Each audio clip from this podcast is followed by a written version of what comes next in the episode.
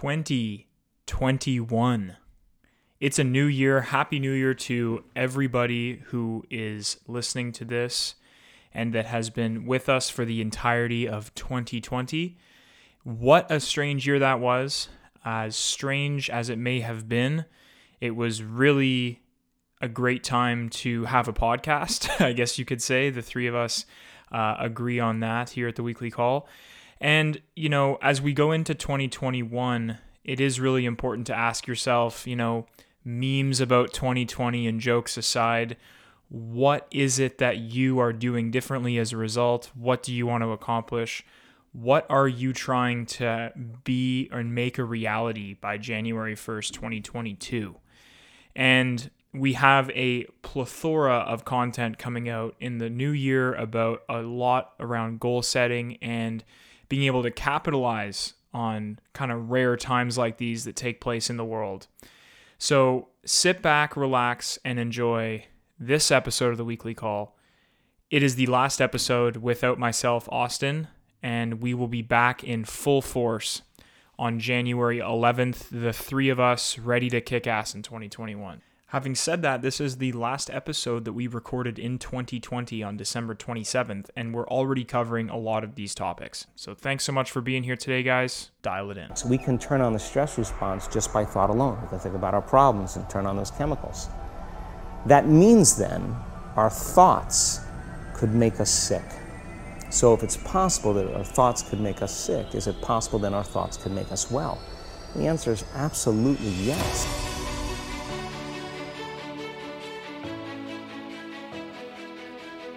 You're listening to the Weekly Call podcast with Austin, Amer, and John. Welcome. It's enormously important that you do have the right friends. If they make you a better person than you otherwise would be, that's the ultimate gift. It deals for the most part with success. It deals with people who you started your life off with and what success does to them. People look at you strange saying you changed, like you worked that hard to stay the same, like you're doing all this for a reason. Remind yourself this fight that you're in this is what will make you stronger. Hello, everyone. Welcome to another episode of the Weekly Call. We got uh, Amer Aboushakar here in Etobicoke. Got John Morgan in Kelowna. It's December 27th, bro. How you doing? Okay, here here's something that I've been putting a lot of thought into lately, Amer, and I really want to get your thoughts on this. So, alrighty, let's hear it. Let me get comfortable in this squeaky chair, though. So let me sort of explain like sort of somewhat of a pattern, like a mental pattern that I've had over the years that has that has served me really well. Okay. It's it's it it has its obvious drawbacks, but it's but it has certainly worked to some extent. Well, it's given me the results that I have. So whatever that may be. And and what this is is typically like it's not I don't I don't I'm going to use some words here that maybe are not perfectly chosen, so just bear with me, but like almost like a paranoia of like not being good enough and that paranoia leading to like me constantly you know trying to get after it, right? Like like that if I like if I actually don't read that page, like maybe that is the one page difference, you know, from like me hitting my you, goal and not hitting my goal. Do or, you do you think not having that makes you like weaker? Well, yeah, like so like this is where I was going with this is like the you kind of cut right to the core there. So like the edge, you know? Like like that if like if you give up that that that like tenacity, then like you would lose your edge, but at the same time like um like it seemed like there was things in my life like years ago that like actually did cause distress that like would make sense as to why I was like so adamant that I had to improve like what? And um well, like my financial position was was not very good. Uh, hence my living sense, you know, which would mean, you know, my living situation wasn't very ideal. Um, my relationships weren't very good. Things like this, like there was obvious things I had to sort of improve upon. I wasn't getting very good results within my business. But these also like I'd have like really big goals, I'd fail to hit them, and I'd say, okay, like we gotta start from the start again and, and we gotta rebuild and we gotta you know um, make make improvements. And certainly like that's like the attitude that i have for next year. But one of the interesting interesting things is like there's like but there's also the fear of not performing or like the sort of like the anxiety around uh, not delivering. And there's it's a double-edged sword right? Because it's like like that paranoia like that that anxiousness that like drives me forward to like not give an inch uh, is also like somewhat uncomfortable at times as well you know so yeah what are your thoughts on that What, what do you mean it's uncomfortable? What's uncomfortable? well like being in like attack mode It sounds to me like self defense mode, like you're trying to prove something, right? um there probably could be some of that for sure Oh man, no, it's because I when I say this, it's because that's my natural thing. It's like, oh, am I good enough, right? And I'm always trying to like find my ideal limit. Like, what is my limit in this thing? Like anything that I pick up, like even if I pick up a Rubik's cube, it's like, okay, how fast can I can I solve this thing? Which comes back to the conversation that you said. Well, it's not like am I good enough because that's a yes or no question. It's more of a mm. question of how good am I? Which one do you have? Are you trying to go every year trying to get a yes? Like, was I good enough this year? And then if it's a yes, then good. Or is it more of a how good am I? And then you rate it out of a hundred. What's the first thing? Like, which one is it of these two? Well, I, I don't know. I mean, I'll answer it sort of indirectly. So it's like, like the same sort of anxiety of like, wow, like what if this doesn't work out? Like, like that hasn't disappeared since the first year. What do you You know what I mean? Like, like that, like that, that, um, like, but okay, but here's here's where like because I have now years of experience with this like given mental pattern, it seems like I've sort of like I know the hack to it now, like in the sense that like, um, like I know that it like I know like I can almost call my own bluff in the sense that like like I know like it like I know it's artificial, like in the sense that, um, like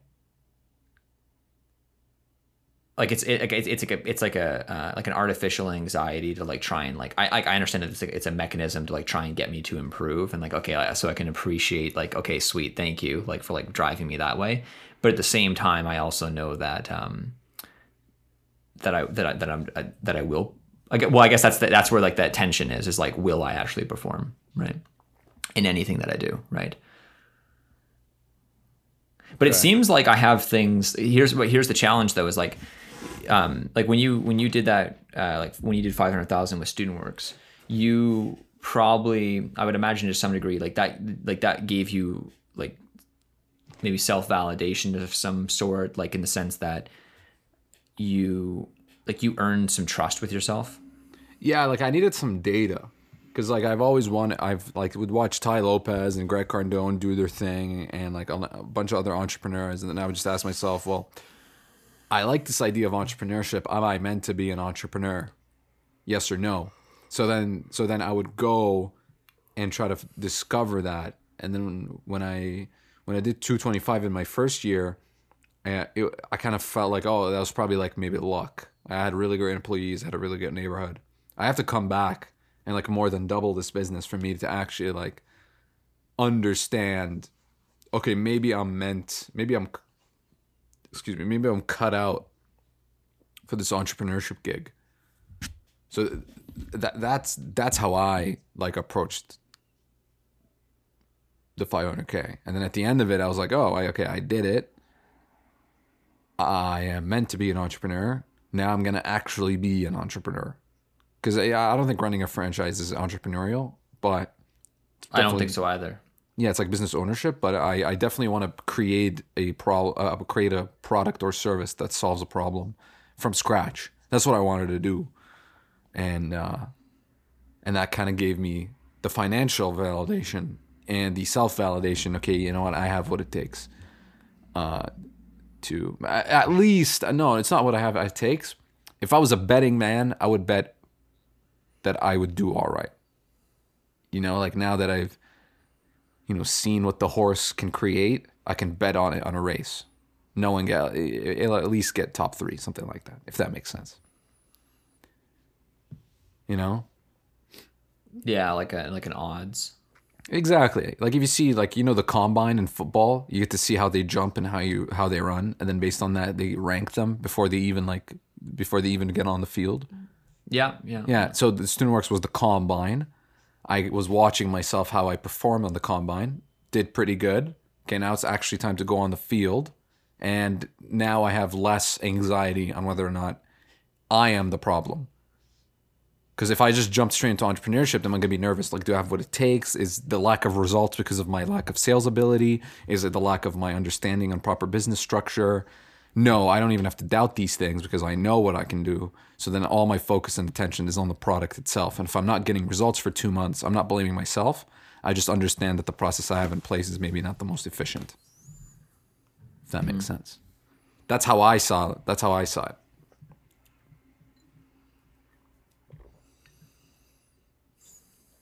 Does that make sense? That's how I seen it. did. It was never like, uh, oh, am I good enough? That that that was more for me in school, like getting good grades to show my parents. It was me proving, like, hey, look, I am good enough. That was like more of a school thing. And uh, once, basically, once I was uh, valedictorian for my high school, I just didn't doubt myself at all. Like that that was the moment where I was like, yes, I am good enough. And then now it's like, okay, well, what's my limit? So that, that Yeah, okay. so I'll throw it to you. What, what event do you need to see for you to finally say that you are good enough? Well, I mean, I think that yeah, I wouldn't. Yeah, it's certainly not like a, a good enough or not good enough thing. Like, Okay, what is it? But well, no, it, it's more of like a, um, like a will I perform again? But why do you even have to think that? That doesn't make sense. That's what. Yeah, that's what that exactly. But like, but like the um, but like that's what I'm saying. Like my pattern has always been that like, like the the fear and the anxiety surrounding not performing has always caused me to put in a tremendous amount of work in the off season. It, you know, like whether it be, I mean, anytime I'm not working, I'm, I I always like joke that I'm working because like I'm either doing the action that I'm wanting to perform at, or I'm doing things to try and practice or learn how it, so that I can perform better, right? And and so the anxiety and the fear around not performing at a high level drives me to then put in a lot of work and preparation, right? But it's a double-edged sword because it's it's somewhat uncomfortable in a, to be in a constant state of like having to improve, but at the same time, like it's also kind of Okay, peaceful. let, let me know, ask like you. it, let me ask you. Let me yeah. ask you. So, was there ever a time in your life where you performed really well, but then you disappointed somebody, uh, like the second time? Was there ever a time that I ever performed at a high level and disappointed someone? No, no, no. And then I then tried it again, but then disappointed somebody because of it. Well, virtually everything, Like what? right? Like, well, like I I mean, anything where there's like anything where there's a like it's the same way that like a guy who shoots basketballs. Like I mean, this is like when I was a kid. Like I like I used to like I, I'm sure you've done this before, but like ba- I, one thing I would always do before I left basketball, like okay, I got hit ten shots in a row. Oh, nice. Yeah. But then sometimes you get to nine, like 12 times in a row, and you're there for an hour, and you're like, no, no, no, I'm not quitting. Like, I got to hit Yeah, 10 in yeah. a row, but you just can't quite get to 10, right? So, um, Okay, was there a moment like that where where you just gave up? Like maybe maybe you you had really no, good never. grades. No, no, no, never. No, no, never. Like, I, I, that's where I'm saying, like, it seems like now, after six years of actually delivering and actually performing, that I should have the track record to say to myself, John, look at, like, you know, you've put in the time, you are putting in the time. What the fuck are you all worked up about? Um. Okay, let's imagine you're coming back next year and you do your absolute best and you do 400k. What's the first thoughts that go through your head?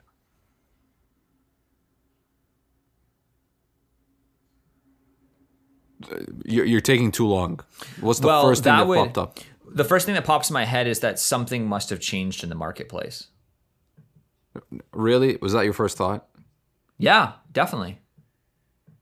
Like like as in like because I understand the logistics of my business. Like if I did my best, as in I knocked on as many doors as I normally knock on, I sent out as many flyers, I put up as many billboards, I put and everything was the exact same as far as my, then obviously something Ah. okay, changed in okay, the marketplace because you're- consumer behavior would change. So your anxiety is not the output; it's the control you have over your input. So if I just want to understand this, what you're afraid of is next year comes along and you're like working seventy percent as hard as you could. Yeah, my fear is that like I just don't actually make the phone calls or that I just don't knock on the doors. Oh. Yeah. Well, do you not trust yourself that you're gonna do that? Well, this is what I was saying, Amer. So, like, I know that I will, but that doesn't eliminate the anxiety that I won't. That's what, That's interesting, though. right? You, you don't have that at all. You, you, there's no no. No. Let me think about that. Let me think about why. You've always seemed like between you and I, like I, I've always, I've always felt like you are a much more genuinely confident individual. Thank you, man. And I can tell you where that comes from. I just nailed it. Um, what's your relationship with your word? Like, if you give your word to somebody, how much do you value that? That I think that's I think that the answer lies there. I think so, man. I think, I think so. you're. I think I think it's not confidence. I think I just have better integrity than you. And I'm not saying Yeah. that that doesn't mean Yeah, no, I'm no, I better think than so. you. No, I I think, think so. just when I whenever I say something, whenever I commit to something, I just do it at a higher percentage than you. I think so. And I think that's where your confidence is lacking. Where where in your life are you making these premises the, these promises that you're not fulfilling? Yeah. Well, that's an interesting point actually, because like I went through, I, I like printed out every job that I completed this year, and I just methodically went through it and basically just like assessed how every job went and like where I like let the client down or let myself down in some way. And there was 24 like obvious ones. I mean, I, without going too far into the nitpicking rabbit hole, right? There was 24 obvious situations where I lapsed on character or thus integrity. Like, like what? You said you said something and did something else? Yeah, I mean, yeah, you could you could sum all of them up into something similar to that of some sort, or a breakdown of communication that could have been avoided. Like, as in, there was a moment where I said, you know what, good enough, even though this, like, like knowing that it it could have gone either way. You know, like you know those. I don't know if you if you have those moments where it's like like it's like it's like that moment like uh, in in a painting world at least where it's like you know you could have sent someone to go do a test patch on the color, but you're like, not fuck it, let's just paint the house anyways. You know, Oh, dude. Yeah, you can't do that shit. situations like that. There was only that was less common, but like things like that.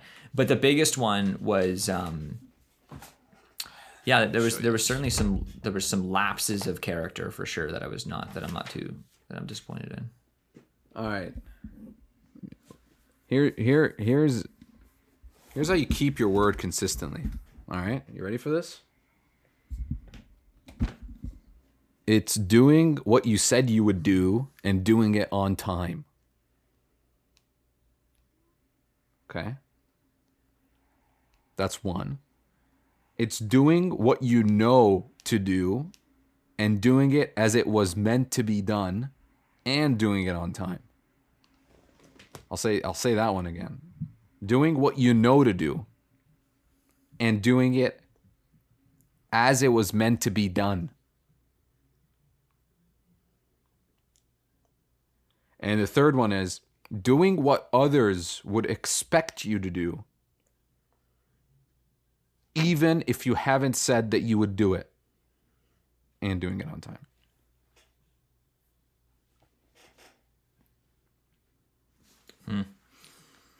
And you got to remember, unless you're playing a small game in life, you will not always keep your word. But you can always honor it. You can always honor your word. So let's say, John, hey, you know what? I'm coming to, let's say I say, I'm coming to Kelowna in 10 days. Okay? That's my word to you. That means in 10 days, I'm going to be in front of you. Yes? So, sometimes I won't be able to keep my word and you have to honor it. And here's how you honor it. Um, Whenever you will not be keeping your word, just as soon as you become aware that you will not be keeping your word, you have to say to everybody who's impacted that you will not be keeping your word and that you will keep your word in the future by a specific time or that you're not going to keep your word at all. So here's an example. John, I'm not going to be coming like I just found out right now. I just got a text. I cannot be in Kelowna in 10 days. Okay? So right now I just immediately told you that I'm not keeping my word. And then I have to two, do two things. Either just confirm with you that I'm not coming to Kelowna at all or that it's been rescheduled for a different time. Make sense? Yeah. And then the final step is dealing with the impact on others. So because now I'm not I didn't keep my original word, you might have made some things in the background start to move for my arrival. You may have like and that that has an impact on you. So my whole business and what I how, how I operate my life is whenever I give my word to somebody, I try my best to keep it. And if I don't, the second that I don't know that I'm gonna keep it, I'll let them know immediately. It's just like a like a, that system. And then guess what? That guess the side effect of that. I whenever I give my word to something, I have way more confidence that it's gonna happen.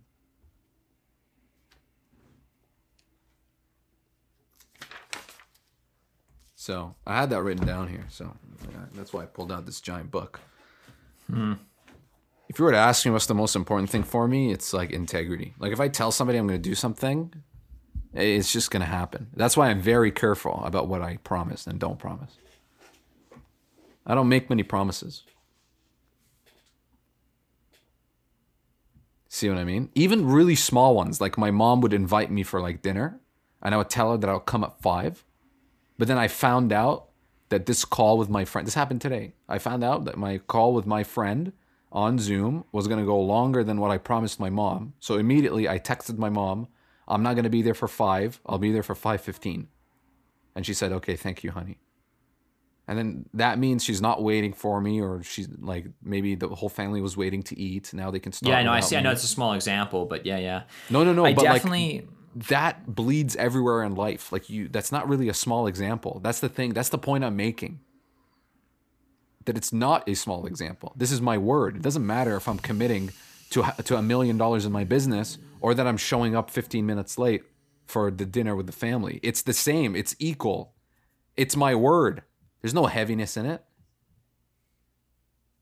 That's the big mistake. People think, oh, like you can just show up late for like a small meeting, but then when it comes to like showing up for a client, it's like a different thing. It's not the yeah, different. It's not a yeah. No, thing. I feel you there, brother. Man, it's like how you do one thing is how you you basically do all things. know? yeah.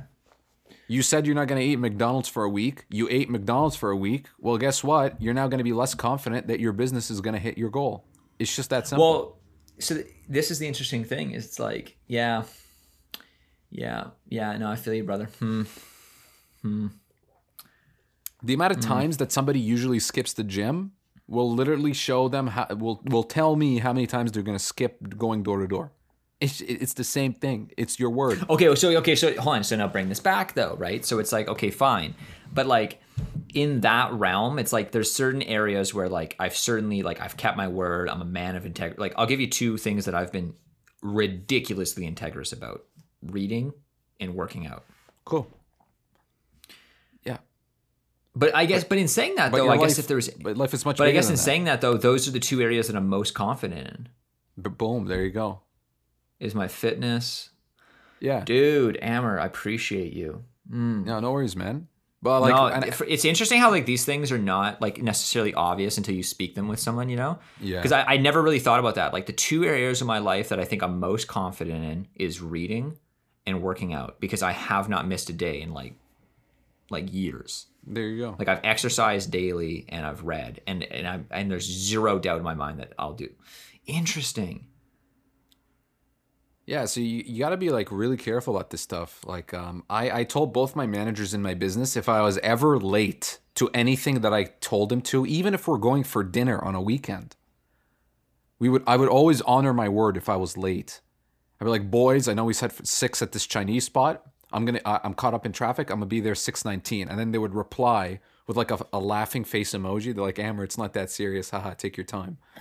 But like this is I like I then I would tell them like no no no like this is if I don't do this now then I'll fall out of habit. Dude, I guess so, man. You know what? It's interesting. We were talking about um hmm.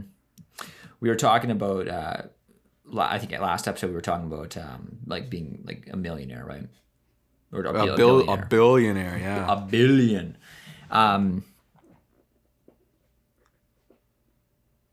I, th- I mean, you, you, I'm sure you have some sort of sneaky quote in here, but like, I would imagine that the value of your word has a lot to do with the value of your of your wallet. Oh, 100%. Yeah, there's no Yeah, quote yeah. for it.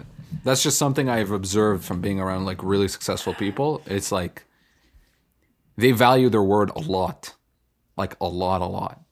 Yeah, you know what? I, I um I remember reading this. Uh, I think it was. I think it was. Uh, I don't know if it was a. It was the Warburgs or the or the Morgans. It was one of the two, like as in J.P. Morgan, uh, where they were talking about one of the partners of uh, and why they liked doing business with him. And there was two things that they said that I highlighted that I thought was so interesting, and I even read it out to Trisha. Like I mean, I won't read the whole paragraph, but but one of the things was that he was so uh, uh, diligent in keeping his schedule that that the shopkeepers in the morning would set their clocks to based on when he walked by because they knew that he walked by at 7 a.m. every single morning. So every morning they would all adjust their clocks to 7 a.m. Like as in, if he walked by and you looked at the clock and it said 7:05 on your clock, you'd say, "Shit, my fi- my clock is five minutes fast." Like that's, and I remember being like, "Damn, brother! Like, could you imagine being so reliable yeah. on your No. time that people set their watch to you?" So that guy, John, if he was in your business and he looked you in the eye and said, John will do a million next year, do you have any doubt of his word? I mean, I, I certainly would believe him a lot more than other people. But then, but There then the go. other thing was that they said that another guy, they said that uh, uh, of the same guy, I think his name was um, Paul Schiff, and uh, and they said that his word was so good that you could bring it to the bank and cash it. And I was Yeah, like, there damn, right? There like, you go. There you go. There and you go. and I read those two lines and I said, you know what, like, um, I was just really disappointed because I was, you know what, like, even though I like, because here's even even in the way I'm going to explain this, you already can. I- It's going to be so obvious, but like, even though my word is good, it's not. You know what I mean? It's not. It's not cashable at the bank. Good. It's better than most, but it's not cashable at the bank. So it's like what you're saying is it's like it's either cashable or it's not. And if it's not, then don't justify it because it needs to be cashable, right? And it's like like it's like don't justify oh dude I'm I'm more on time than most people. It's like no no no. It's like if you've been late, you're in that category now. Like it's it's it's it's a black and white kind of thing, right? Yeah. Yeah, but you Is can es- yeah. yeah. but you can es- escape like if you've been late, like you can always honor your word. Like that's the people that's the that's the piece most people Well, miss. one thing that you taught me, dude, is restoring integrity. Like I, Yeah. I had never, I hadn't heard of that term until I heard of you. Like in, until until you, you introduced me to that term. You said, "Hey man, I got to restore integrity." I was like, "Shit," you know, because yeah, you know, I mean, I, I uh, there's a lot of situations in my life where I have not inst- restored integrity, Oh. and and uh, Yeah. yeah, dude, it sits with you. Yeah. So here, here's how you can restore integrity. So here's an example. Um, where can I restore integrity with you? Let's see. Um,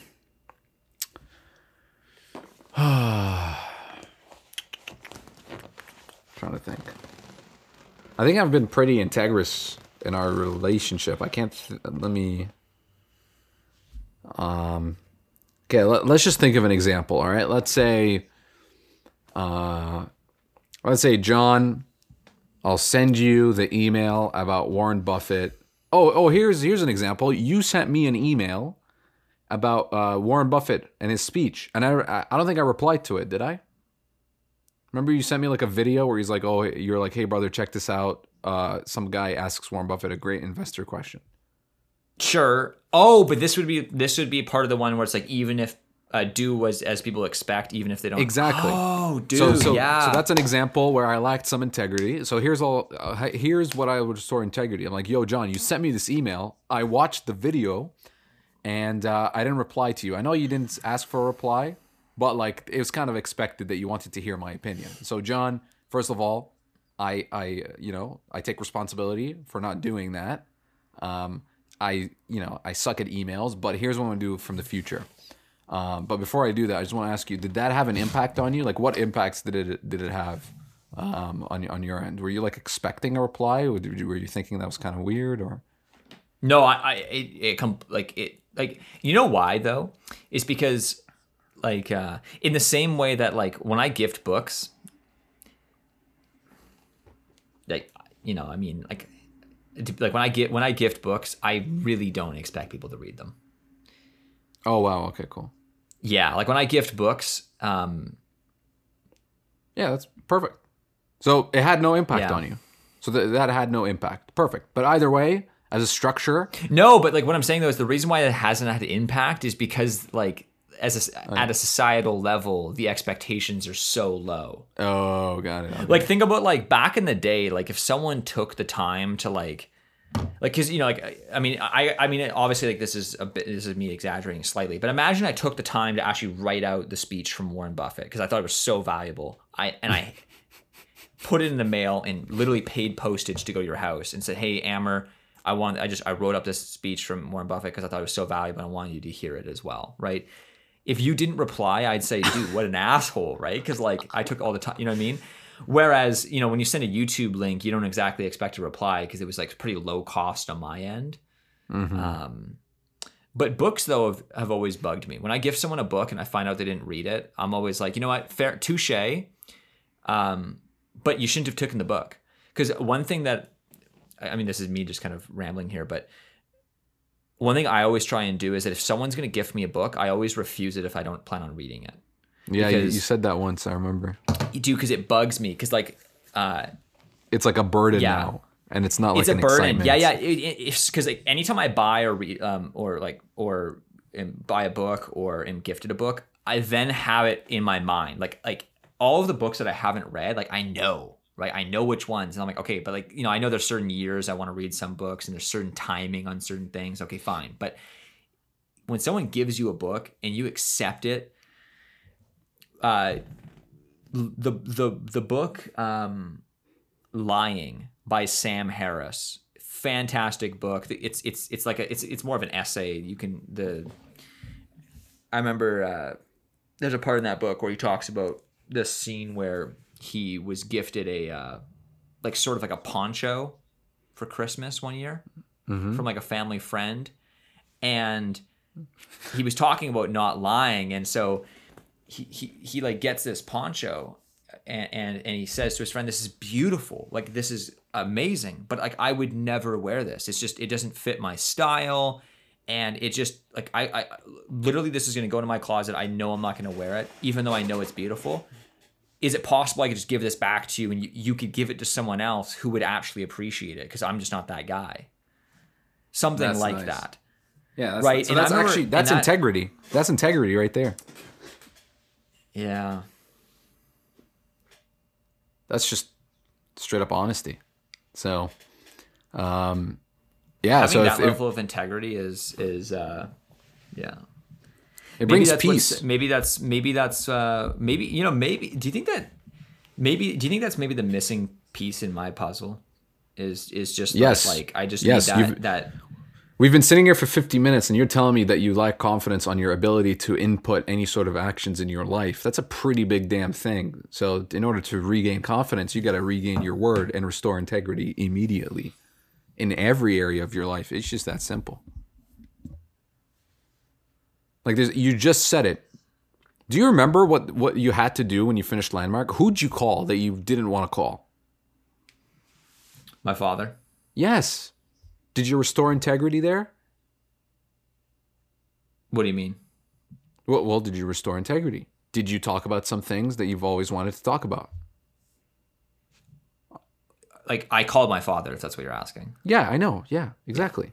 So when you called your dad, did you talk about the commitments that maybe he broke dude. or actually, you broke?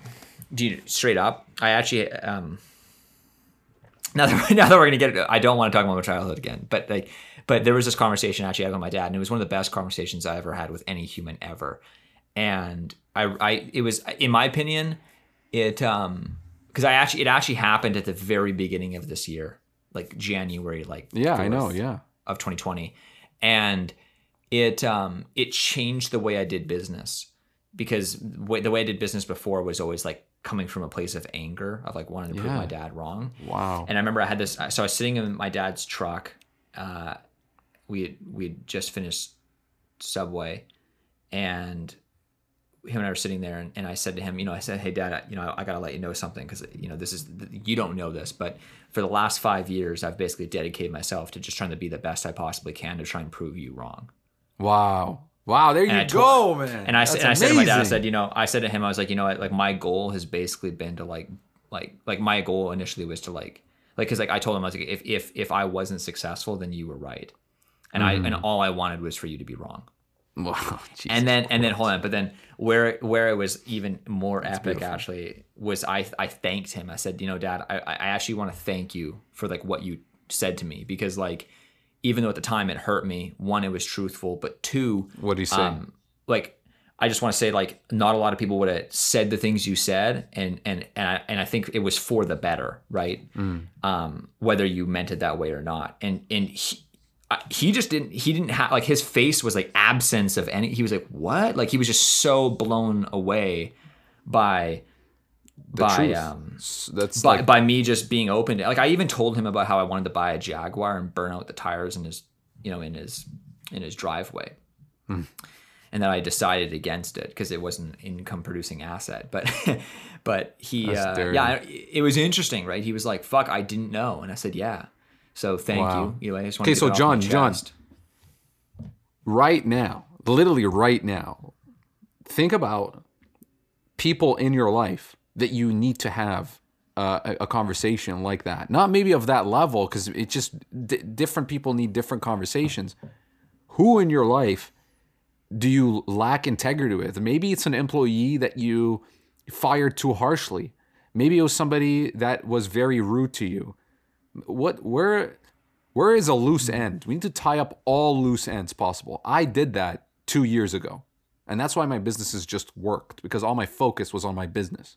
I tied up loose ends with my brother, Zaid. I had a lot of things that I wanted to say to him that I never said. I did the same with Sanad. I did the same with my mom. I did the same with my dad. I did the same with my aunt. I did the same with like multiple childhood friends and enemies. Every single person in my life, I cleaned up. And that's something that most people are not willing to do. And I don't blame them because it's very, very, very, very difficult. But I cleaned up everything. Like everything. Like after, after all these conversations, my life was just different. The way I looked at my bro- my brothers was different. The way they looked at me was different. It was like insane. It was like a level of honesty that I've never reached before. And I reached it all within like a week or two. I just called everybody. And I cleaned up my whole life. And I, John, honestly, for 2021, you have the same responsibility. Like that, as a, as a friend who we both ho- hold each other to high standards, I don't think you can reach this next level unless you clean up these sort of relationships and then start being hyper aware of your word from this point forward. Like even like you you remember how you said you're gonna show up at seven like at uh, four forty five for this podcast, and then I said, oh don't worry, I'm gonna be here for uh, five your time, right? And then you showed up on time. It's stuff like that. Like if you're late a minute, like that will affect it. Like that's just not allowed anymore. Right. So right now, who are these people? It could be could be ant. You remember uh, the ant that we talked about? No, I cleared up all those. Yeah. So so who's left? Well, I mean, there's certainly there's the there's the odd loose ends here, but I think the biggest loose end would be myself. Okay. What do you mean? Like your Well, yeah, like, with your I- word? Yeah, I def I definitely think that like uh, I, I I would say that like I definitely have some loose ends and definitely some things that I need to pick up on. But I would say that by and large, I would I would say as a percentage wise, it's it's pretty good. It absolutely needs to be improved. Like like like I said, I mean, I found there was ten percent of the time that I was lack I was not integrous in my business, which that's that's high, ten percent. Um, but I would say that like with myself though, like like you know writing something down of like okay here's what i'm gonna go do and then just not doing it right or or holding myself to a certain standard of like okay here's you know um a certain amount that we're gonna do and then just not quite doing that Yeah, but right? John, like you, you keep putting them in different buckets. They're not different buckets. You can't be saying ten percent. You can't be like that's what I'm. Try- that's the point I'm trying to make here. Like, you, like, that's not how you get confident. You're either you're confident or you're not. Period. Like this is what it is. You're either in integrity or you're not.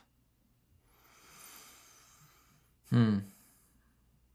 Like you're, you it's binary actually. It's yeah. like, okay. Well, hear me out though. I mean, I'll I'll I'll, Okay. I'll, I'll play a bit, a bit of devil's advocate. There is a certain allowance for things that are beyond your control, but I guess that that's you're saying integrity is within. Well, give me an example. though. I actually disagree. You have full and 100% control over your integrity. If I tell you I'm coming to Kelowna and the plane crashes, that's out of my control. But my word is still there to you. I'm like, hey, John, just want to let you know the plane crashed. I will not make it to Kelowna in 10 days. I'll probably be there in 20. That I still kept my I am still in integrity because I let you know that I'm going to break my commitment the moment I found out that I'm going to break my commitment. That's honoring my word. You keep that's I think that's the part you're missing here. is the honoring of the word. Yeah. If you say, Trisha, honey, we're having dinner at seven, and then the podcast is running late. Trisha, honey, just want to let you know the podcast is lun- running late another 15 minutes. I just found out right now. And then you have to a- acknowledge what the impacts of those are and how you're going to not make sure that happens next time. Look, I know like the food's going to get cold. You're sitting there disappointed. You're now wondering if the podcast time is now not the right time. And you're you're now you know there's all you know you're not trusting me as much. These are all actual impacts. And you know what? From this point forward, as a structure, I'm actually going to put an alarm that will ring 15 minutes before 7 p.m. So that from this point forward, whenever the alarm rings, I have to say my goodbyes to Amer and Austin and call it a day. And Trisha, when you tell her that, oh, thank you, John. Guess what? Your now relationship with her is now back in integrity. How would you restore integrity with yourself? It's Well, okay, very well, obvious how you. so it's very one- obvious. It's very obvious how you would restore integrity with someone else, or Yeah, yeah, no, how you would it's honor also- your word. How do you honor your word with yourself when you let? Yeah. Perfect. Step one What are the commitments that you broke? That's step one. You have to acknowledge all the commitments you've broken. Give me an example, Okay. John. Tell me. Um, What's a commitment you broke with yourself?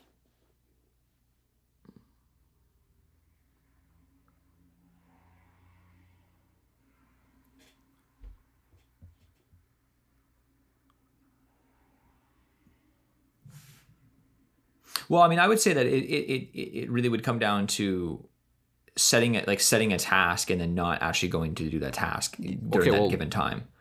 Yeah, so, so give me an uh, example. An example of that may be like the door knocking. Maybe I said I was going to go Monday, Tuesday, Wednesday, but then maybe I got enough leads Monday, Tuesday, and I didn't go Wednesday, or Oh, perfect. There you go. something So, like that. Yeah. Did that actually happen?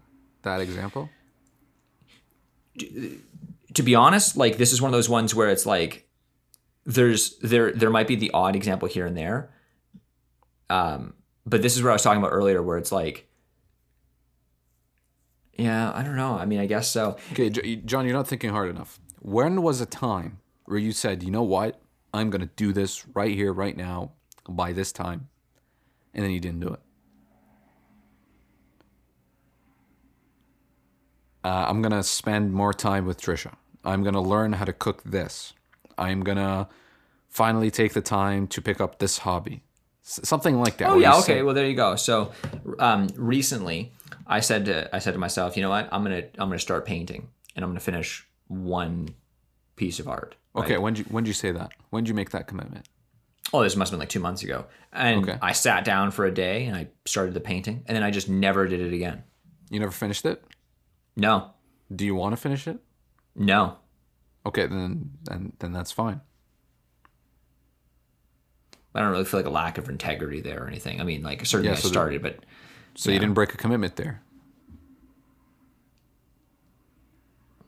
You, you have to think of a time where you broke a commitment. That's step one.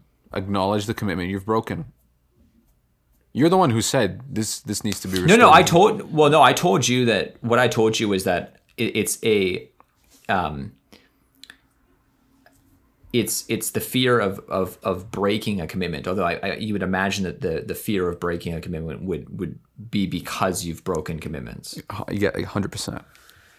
I would say like a really common one would be like, let's say there was um, uh, like a, a, a dispute with a customer over something that was included or not included, and I I know it wasn't, and they felt like it was, and then I just simply did not follow up. Like I just brushed it off and just like let it be in the limbo.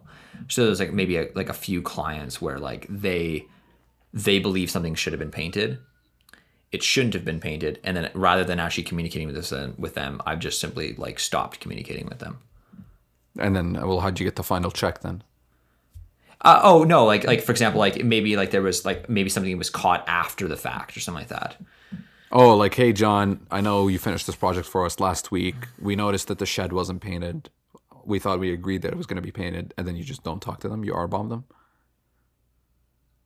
E- Well, I'd say even worse. Like I might even be like, yeah, hey, we'll come back for that, and then we just and then that. I just leave it Oh, that. John. Yeah, So you're a liar. yeah, You just lied there. yeah. That's a blatant lie. That's not being well, of integrity. I would, I yes, it falls into the lie in the sense that we haven't gone back yet, but. Uh, I certainly, in a lot of these situations, I'm not saying like I'm not. I don't. I don't know if I'm going into it with the intention of not actually going back, though. I think it's it's it's a the fact that they yeah, like but they but haven't like for example it's, it's no no i know i know but what i'm i, I wouldn't call it a, i would just um, maybe i'm sensitive to the lying part but um, the reason why i say it is that i'm not going into it like openly trying to deceive them it would be like a it would be like a situation where i've said hey i'm going to go back and fix it and then they just never contact me to actually follow up and therefore like i'm off the hook do you see what I'm saying there? So like that's that's lack of integrity. So I'm not lying to them per se, but it's a lack of integrity in the sense that like now that John, like it's it's off my books, I know that they're not going to come. No, no, I know. You- I'm, I'm, you said I'm you're gonna do it. This. Yeah, yeah, yeah. Look, Yeah, just relax. Second step here is just acknowledge that you said you were going to do something and that you didn't do it. yeah. Okay, that's whether what, it's called that's lying or integrity, who cares? Whatever. Put that aside. Did you say you're going to do something and then didn't do it? Did that happen? yeah, I, I you know there was a situation where with a guy's fence where Ray Kohut, and he said that that we didn't do enough prep on the backside of the fence, and then it's like, I said, yeah, hey, we'll go back and do it, and and then I just left it at that, and, and but that, but it's like things like that that gnaw at you, where you're like, you know what, man, like there's a guy out there who who has a low opinion of me, you know, Yeah. and it's and, and what's frustrating in situations like that is that you can be so integrous in some areas and then just have a total lapse in others. And and uh, that's frustrating in the sense that like there's one guy out there who just is like yeah john morgan that guy doesn't he doesn't have a trustworthy word whereas another person could be like oh yeah john morgan's trustworthy as they come and it's like that's the discrepancy mm-hmm. there is like that bothers me Okay, right? cool. So that's the commitment. Now, what are the impacts of, of with with Ray? What are the impacts on him?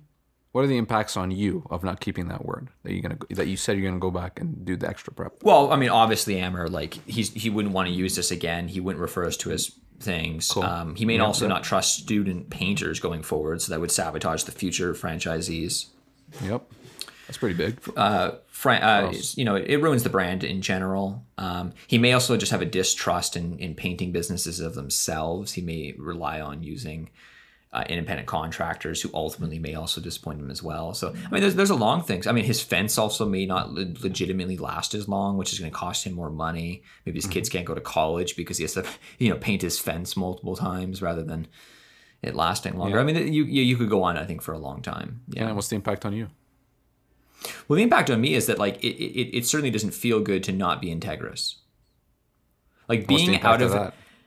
Being out of integrity with someone is is um Yeah, it's not. It's not a good feeling. That's for sure. I, I don't know how to describe the feeling. Hey, it's kind of interesting.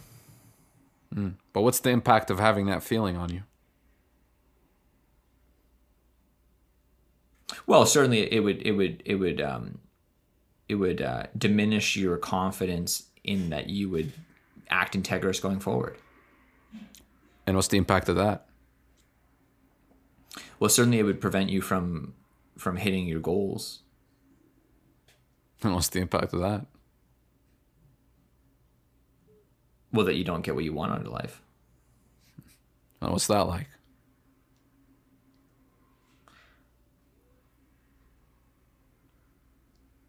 Well, I mean, certainly it's not desirable. There you go.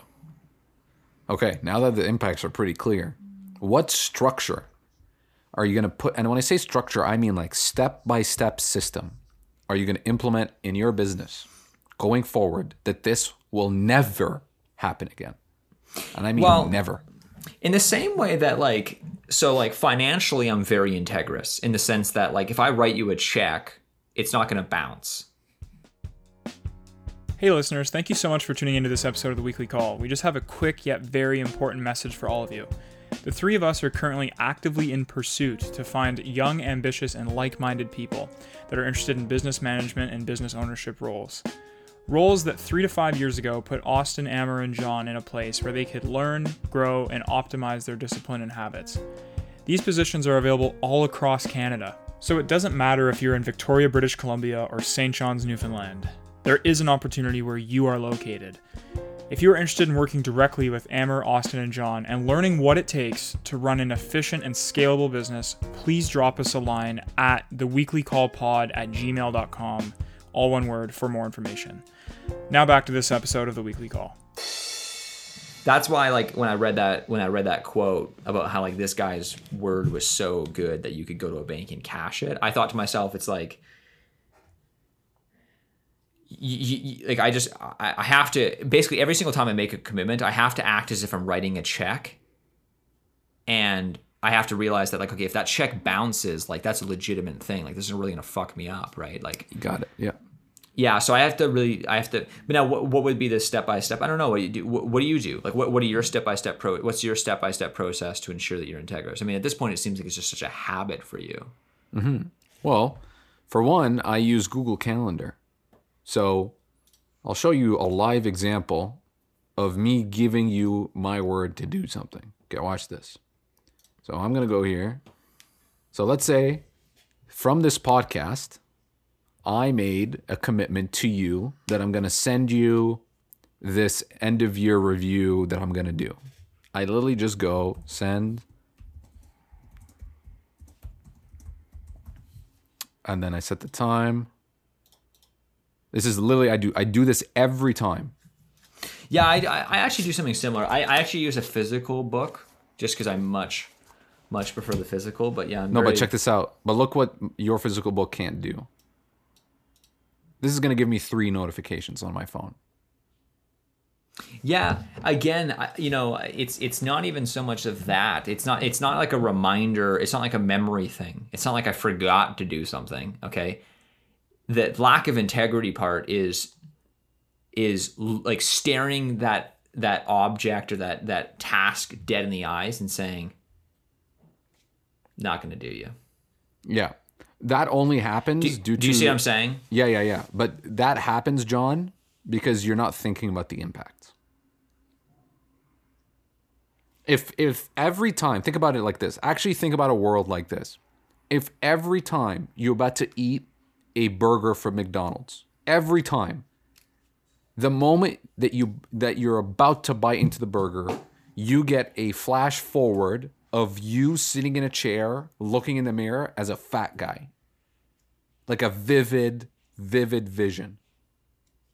Yeah, it's a similar What- argument to like that- how you know if who would smoke a cigarette if every single time you smoked a cigarette you instantly got cancer? Virtually no one, right? But it's inevitable, exactly. right? Yeah, yeah. So so the only it just seems like you, the impacts are not as as Okay, I'll tell you what. I, I have a very good idea. What do you think of this? Okay, I, I actually want your honest feedback because, like I said, there's if I schedule something and I because it's not a memory thing. It's it's it's if I have it scheduled, I know that I'm gonna at least stare at it. Okay. uh Okay, so that's Do you see what I'm saying? between us. Yeah, yeah, yeah, yeah, yeah, yeah. Like I, I don't, I don't have a lack of memory. For me, it's, it, it's, I, in my opinion, it's weaker because it's not even like I forgot something. It's that I actually am actively choosing to be. Uh, is it non-integrous? Is that is that the way you'd say Yes, it? Yes, it is. Which is, in my opinion, weaker because it's it's a volunteer. It's, of- it's yeah. Out of integrity, you can call it. yeah I'm, I'm actively choosing to be out of integrity which is just the worst right um, yeah i'll tell you what I'll t- I, here's what i think here's the actionable step um, i will any single time that i'm out of integrity as in not following my schedule so if i if i write something into my schedule okay i have to keep my word okay Yeah, you And- should be but here's what I'll- about writing in your schedule. Yeah, but like, but how I'm, how I'll be integrous is everything has to go in the schedule, which I'm pretty good for. But but here's where I'll, here's the change though. Rather than just simply using the end of my eraser and erasing it and saying, "Oh, I'm still integrous," and have anything written down, um, I, I I have to write out the consequences of my action of not being integrous every single time I want to not. Every single time I'm, I'm sitting there thinking, you know what, I'm supposed to be reading for the next hour. Maybe I won't. I have to sit there and write out and be like, okay, here's what happens if you don't read, John. You know, oh, got it. So if Uh, yeah. there's a time where you don't do a commitment, you have to write out why you didn't do it. And no, but even worse, like if I'm sitting there on the teetering edge of like, fuck, do I do this task or not? I'm gonna write out. I'm just gonna sit there and be like, yeah, here's what here's here's the consequences. And and if I do find myself out of integrity, I have to write out. But even worse, I have to present it to Trisha. I, I disagree with the second part. I think that writing out the consequences is pretty good. I think you just have to call that person. Like, there's a phone call you have to make to Ray. Like, that's not going to disappear. No, I get that, dude. But uh, what I'm saying though is like, for example, let's say I'm supposed to be reading for an hour. I'm not gonna fucking call myself and say, "Hey, John, I'm not gonna be able to read for Oh, the next okay. hour." I yeah, what Oh, I'm yeah, saying then, is I'm gonna write out. Yeah, but if I tell Trisha, like, I mean, because ultimately I'm doing a lot of stuff for her and I, right? So it's like, you know, or even it. worse. I mean, I could even be like, "Hey, Dor- hey, hey, dear baby Cornelius, hey, just just in case you're wondering why why it is that you actually don't get to go to college, right? It's because your father chose to not be integrist. He chose to not fucking read, right? Or he chose to not do this, right? Yeah, that's a good one. I like that one. I'd say uh, maybe that's the best way of doing. Hey, uh, every single time a little dear Cornelius letter. Yep. That'd be dirty. Hey, yeah, that's pretty scary. I wouldn't want to do that. Those, dude, I would not. Dude, I'll tell you right now. I don't want to write any negative dear Cornelius letters. Hmm.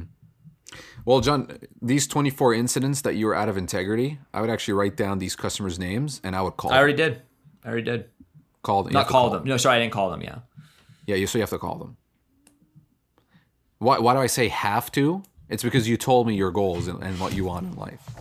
Um, if you told me anything otherwise, Can I actually ask you about some of these? Because like some of these, uh, you know, I can't tell if it's a lack of integrity or these are things I just need to drop. Like uh, here, like there, there's two in particular, for example, where it's like the client has claimed that I charged them too much, and these are typically uh, trim jobs that are in the fifteen to two thousand dollar range that my crew did in one day. Sure, sure. That I don't think that's out of integrity.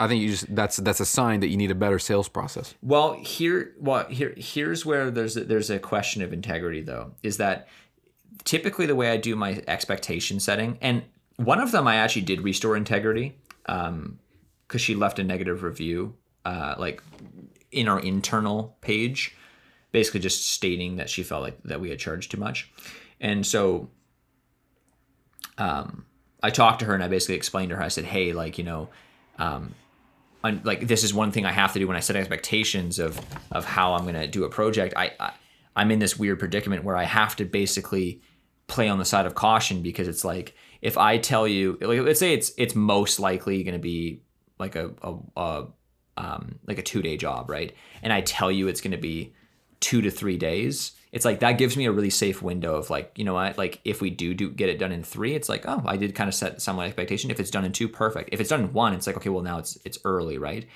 Um, but the, the, the odds are that virtually, uh, you know, no one really gets that mad if you finish it early, but almost unanimously everyone's upset if you finish it late. So because of that, I the way I set my expectations with projects, which tends to pay off in 99% of situations is that if it's let's say it's a five day project, I'll tell them it's going to take five to seven days, knowing that it might finish in four to five, right? But based on the crew, based on weather conditions, I, I always play on this on the upper side of those limits, right?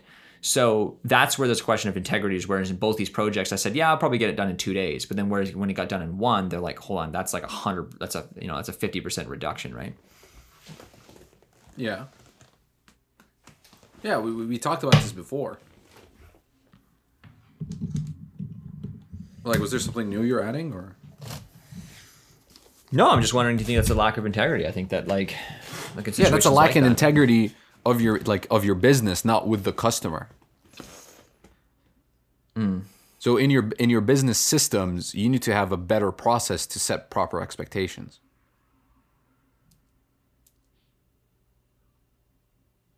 Emmett, that's what I'm saying. That's what I was saying was that when my when because what I used to previously do was always Oh, give okay, them the- okay. So what's yeah, yeah. to- okay, sorry, it, yeah. I used I'm sorry, you, you. used to give them the most optimistic estimates, trying to appease their optimistic self.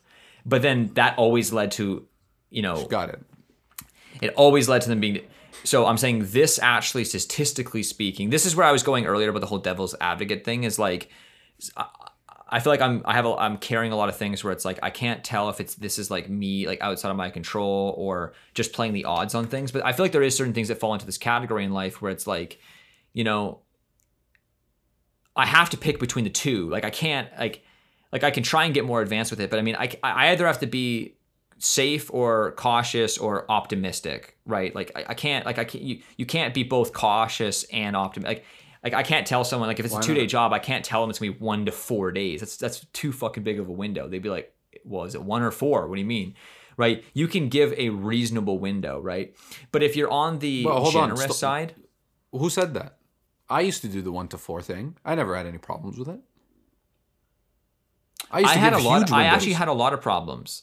I well, I, I would say that based on my experience, you know, of doing, you know, two million dollars in painting at this point, I had a very bad experience early in my career of constantly telling people the optimistic of like we're gonna get it done in three days, knowing it might take three to five, right? And so No, I hmm. gave ranges. I'm talking about ranges, not optimistic.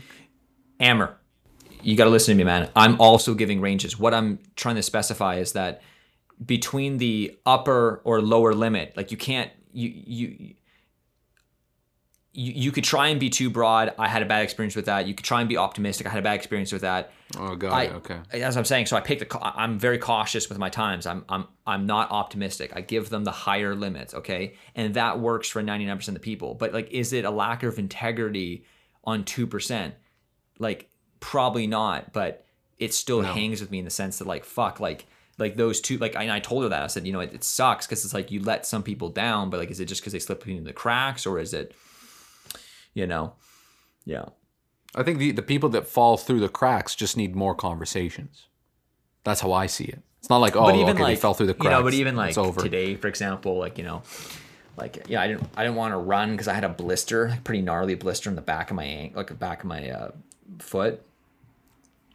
But then I was also like, yeah, but you know how it is, man. If you don't fucking run, like you know, it's it's like, you know that that's a slippery slope. So I ran today with this like gnarly blister on the back of my ankle, and now now it just fucking sucks, right? I mean, but it felt good though. That, that I was like, oh, okay, like I'm integrous, like I kept my running. But at the same time, it was kind of like harmful to be like that integrous to myself, right? So Yeah, it could be. It could be argued that you're that your, your blister is a sign that your body's out of integrity because it's not being taken care of. So if you're running, it's like there's levels to integrity. Like that blister is a sign that maybe you're not taking, you're not applying the right stuff for your feet when you run. but then you can look at your exercising. I definitely agree, though. I think that um, Yeah. Anyway. like in, in in a similar sense to like you know as, as a stoic you you know you you you have these ideals you try and live up to I, I think that the ideal that that your your word is so valuable that someone could actually go to the bank and cash it I think that's something that I think I should try and live up to hundred percent. I definitely think that if, if John Morgan and integrity were in the same sentence, I think that that would be a win.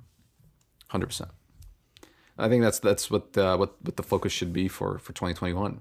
More integrity, and I think everything will fall fall in between for you. What's something that you're going to try and focus on next year? Um, I just sales. I mean, the course is done, and now it's time to write Facebook ads. That's where I'm at. Um, we're at fifteen thousand dollars in sales, and we have enough money in the bank to start running some Facebook ads. And uh, yeah, so it just really goes from there. I can't really have too long term of goals because, like, depending on how the ads do, that might change everything. If they do really well, yeah, right. So, uh, yeah, I mean, the goal is the same as last year. I'm just honoring it for this year. Do a million. I think we can do a million.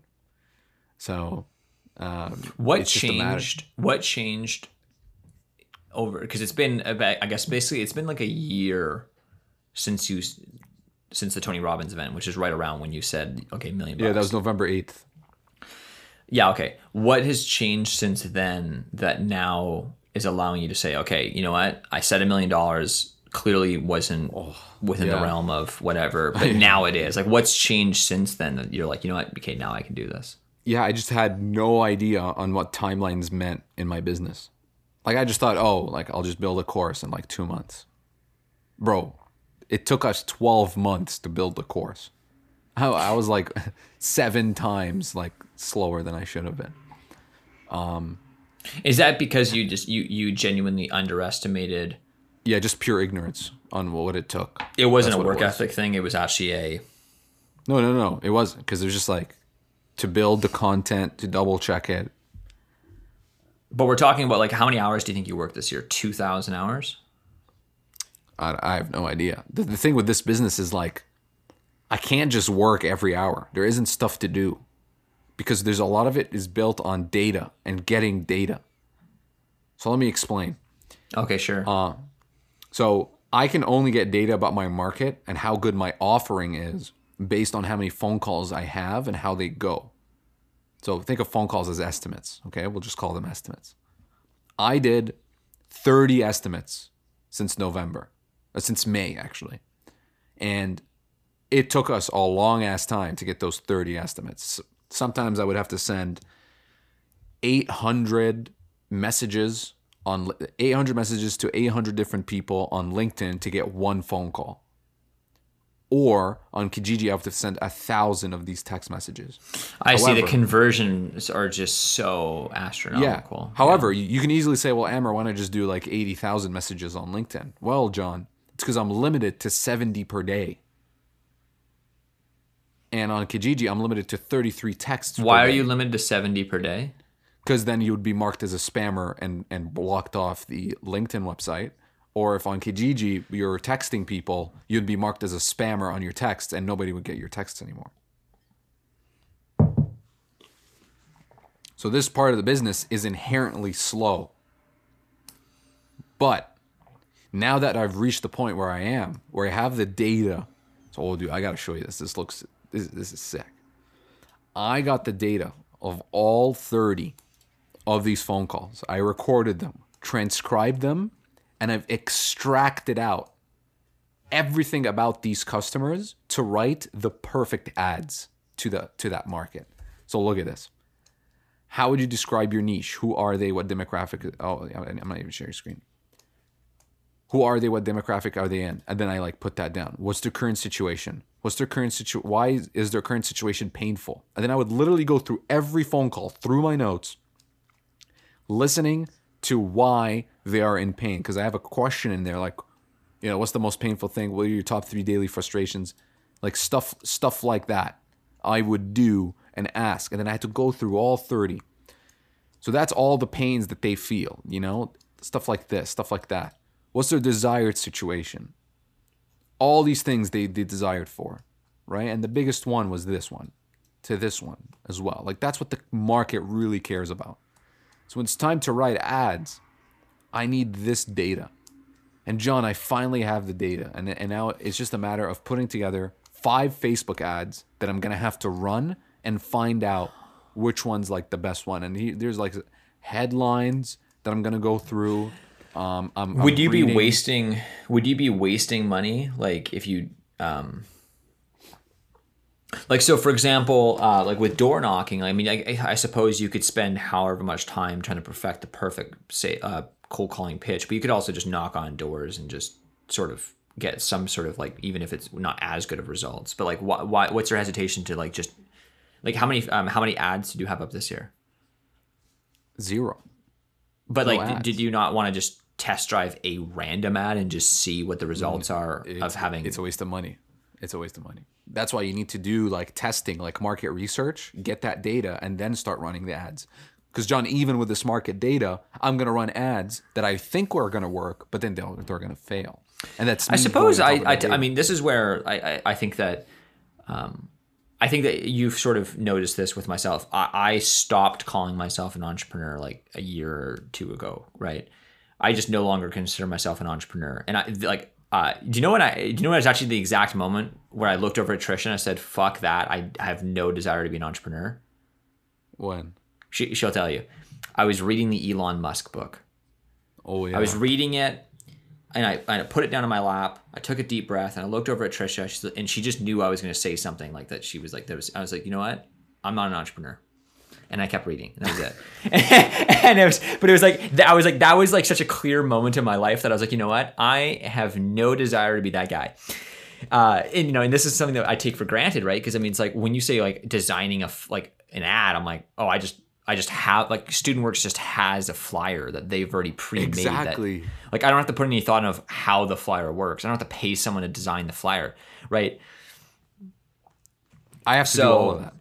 Yeah, where this is interesting, whereas like this is why I, I've I've come to the liking of just like I'm a business guy, but like I'm not like an entrepreneur. Like I'm not trying to create things necessarily. I'm just trying to operate things. You know what I mean? Like, there's- like, do you see the you difference go. between the two? Yeah, yeah, yeah. Yeah. So, what what do you think is man? It's interesting how you and I are different in that respect, right? Like, whereas I- I'm much more like I like I would say that's maybe the most key distinction is operation versus creation, right? Do you, yeah. Mm-hmm. Like I want to operate businesses, but I have no desire to like I want to operate and and uh, like accumulate business, but I have no desire to create a business. Yeah. I think I'm just lazier than you. That's why. Wow, because I thought it was the other way.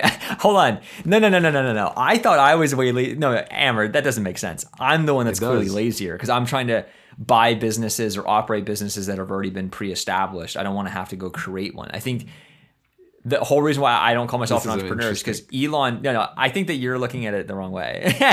No, Because, no, no. Dude, Elon is clearly working way fucking harder than like Warren Buffett. Yeah, but he has more money than him. No, no, but Warren didn't like. I would say that Warren is like a true like businessman capitalist, whereas Elon is like a true entrepreneur. Like I would Yeah, say yeah. those two are. Yeah, dude, Elon has worked way the fuck more than Warren. You don't think? Yeah. I think Elon's the hardest working man on earth. Yeah, that's my point. But he's an entrepreneur. He's not lazy. There's zero part of him that's lazy. Well, I'm not. Read first of all, I'm not. Elon Musk. I'm not Elon Musk. Also, let me make that very clear. Second of all, I think I'm lazier than you because in order for the business to make money, you have to operate it. Whenever you stop operating it, it stops making money.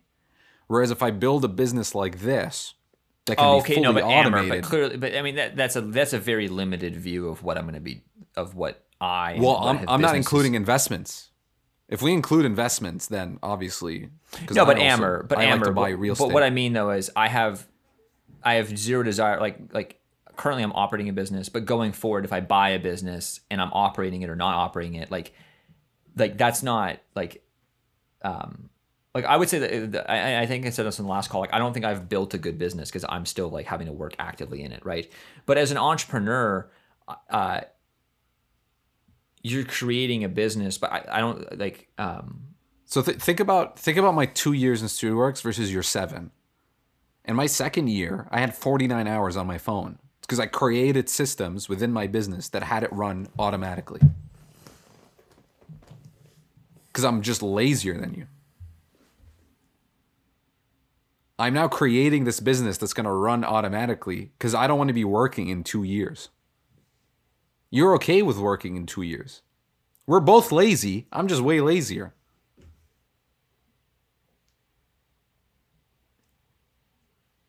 Do you think that's the case? Because I I don't know. Oh, that's 100% the case. I dreaded the fact of ever I climbed a ladder twice in my life. No, I mean, but I, I, I think that I have a, a like, I mean, obviously, like we're both rather industrious individuals, but it's interesting how we're both going about it in different ways. Like, um, as far as like, because I think that both of us are wanting to get to a certain point, like, like, uh, like some sort of financial independence number where it's like, Yeah, just financial free. Like if I'm making seventy grand a year passively, without like having to worry about it, man, like that. Oh my god, that's euphoria. And then I'll just be playing with the other money, just having fun with it, whatever it is, building a business, solving this problem here. I, you know, it's buying interesting. I never, I never had really viewed entrepreneurship as a lazy endeavor. Yeah, I think the biggest entrepreneurs are the laziest. They know if they work their butt off for ten years, they don't have to work for fifty. I guess if you're, if you're, if you're, yeah, okay, yeah. I mean, that, that's the essence of laziness, isn't it? Reducing the amount Sure. of effort that you need to do. But like as an entrepreneur though, like if like if I think that like right now, like you're an entrepreneur, but you're trying to eventually become more of a capitalist. And what I mean by capitalist is then you're just gonna be allocating your money, hundred percent. Yeah. Okay. Well, then I think that we're both in the same boat there, where we're both trying to get to that same end goal. Um, Yeah. but you're doing it through creating and, and doing it all on your own versus I'm doing it Yeah. as in like yeah. like I want to try 'Cause- and use pre-established either Yeah. businesses or routes, whereas you're like, Yeah. hey yo, I'm gonna go off on my own. I'm gonna go like Yeah, because I think I can do it yeah. faster. Because I think I can do it faster than you. That's it. Ah, Not bigger than you, faster. Yeah, no, I'm. I'm super curious to see if that's straight the case. Like, like, okay, like, what, what do you think the like, what is it that like, what, like, okay, like, when you say faster, meaning as there's a, there's a, there's a point in which that you would get to before me, like that's the faster, right? What is that point? To Correct. Uh, Like a million cash. Like that's that. I think that's When you say a Like a million, million cash, like a million dollars if you liquidate it, or literally a million dollars in cash. no in like like in cash. Yeah, you'll definitely get there before me because if I had a million dollars in cash, it would it would be very temporary. As in, because that would be like because I mean, hold on, I'll give you the benefit of the doubt here. When you say a million dollars but, in cash, but, but like, then when the once I have million dollars in cash, they're gonna go and buy an apartment building. But would you ever have a million in cash though? Because like you would be allocating it in in increments, right? Like that was what I used to think too. Like I wanted a million dollars in cash, but like wouldn't you have it allocated? Like you wouldn't. What you mean by the- million is like like for example, if you had a million dollars in equity in real estate, that would count as a million in cash for you. No, no. So my goal is to make seventy thousand dollars a year passively through real estate. To get there, I need a one point three million dollar apartment that I would own fully. Bec- because in Toronto, a one point three million dollar apartment will cash flow at seventy thousand. Okay. Sure. Okay. Well, I want to, you know, own that outright or as close as outright as possible. So then that's 1.3 million. But like if you had a million dollars in stock in BMO, you know, and that paid you 50 grand a year or something like that. Like that like that's like that's, I I'm mean- okay with that too. Yeah, yeah. Okay, okay, okay. So hold on. So like so a million dollars. Do you think so? I mean, I guess this is maybe two guys that are going to bicker, but um do you think so? I mean, how how, how fast do you think you could get there? Man, honestly, I think two years. Yeah. if you do it in I- two, I think you'll beat me. Yeah, I remember writing somewhere that I, w- I was going to be a millionaire at 23. I'm 22 now. I turned 23 in like five months. I So keep yeah, like a year you're and a half. 22. Yeah, good for you, man. Thanks, man. But I can still throw it all away. Like it's not over, right? So it's a constant play. But I, I no, I, but what I, mean by so. good for you though is like, I don't know. It seems like, um, yeah, I don't know. I- I- good for you. I've just been luckier, man. I, I've been blessed to have amazing people at an early age. Like at at 17, I started finding. So, like, do you think that you- like um, what you said sounded like? Do you think that you're going to get there faster than than someone uh, than me because you became an entrepreneur? Yeah, like I'm just bet. Like this is where the bet happened. This is where both of our paths split.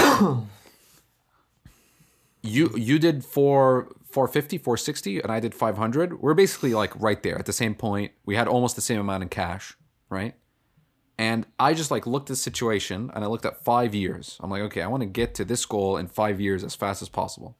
I can grind it out with john in student works or i can try this. I put down a bet. I placed my bets on the table that i will get there more efficiently more likely and faster using this route More likely? Yeah. You think so? Likely. Yeah, this.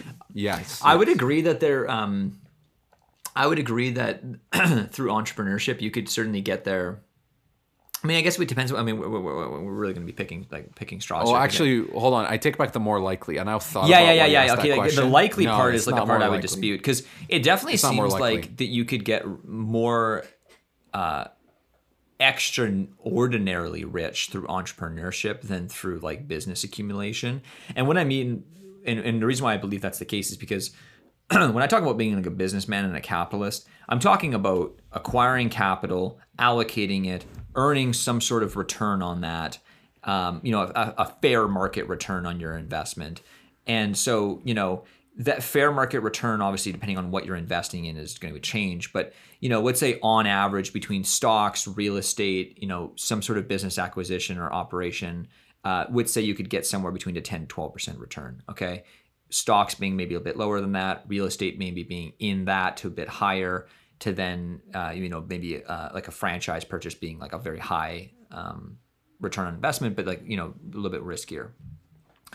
Um, it's solely dependent on how much capital you have. So that's why I say maybe it's more likely because as in like if you know how much capital you have that you're how much free capital you have each year and you have a reasonable um, range of return it's it's there's a math you're like look at two years to this day based on these numbers. Here's when i'm going to be million. I mean obviously it doesn't work out that way but but you but it's very like it's very meth- methodical that way. There's not much speculation is what i mean.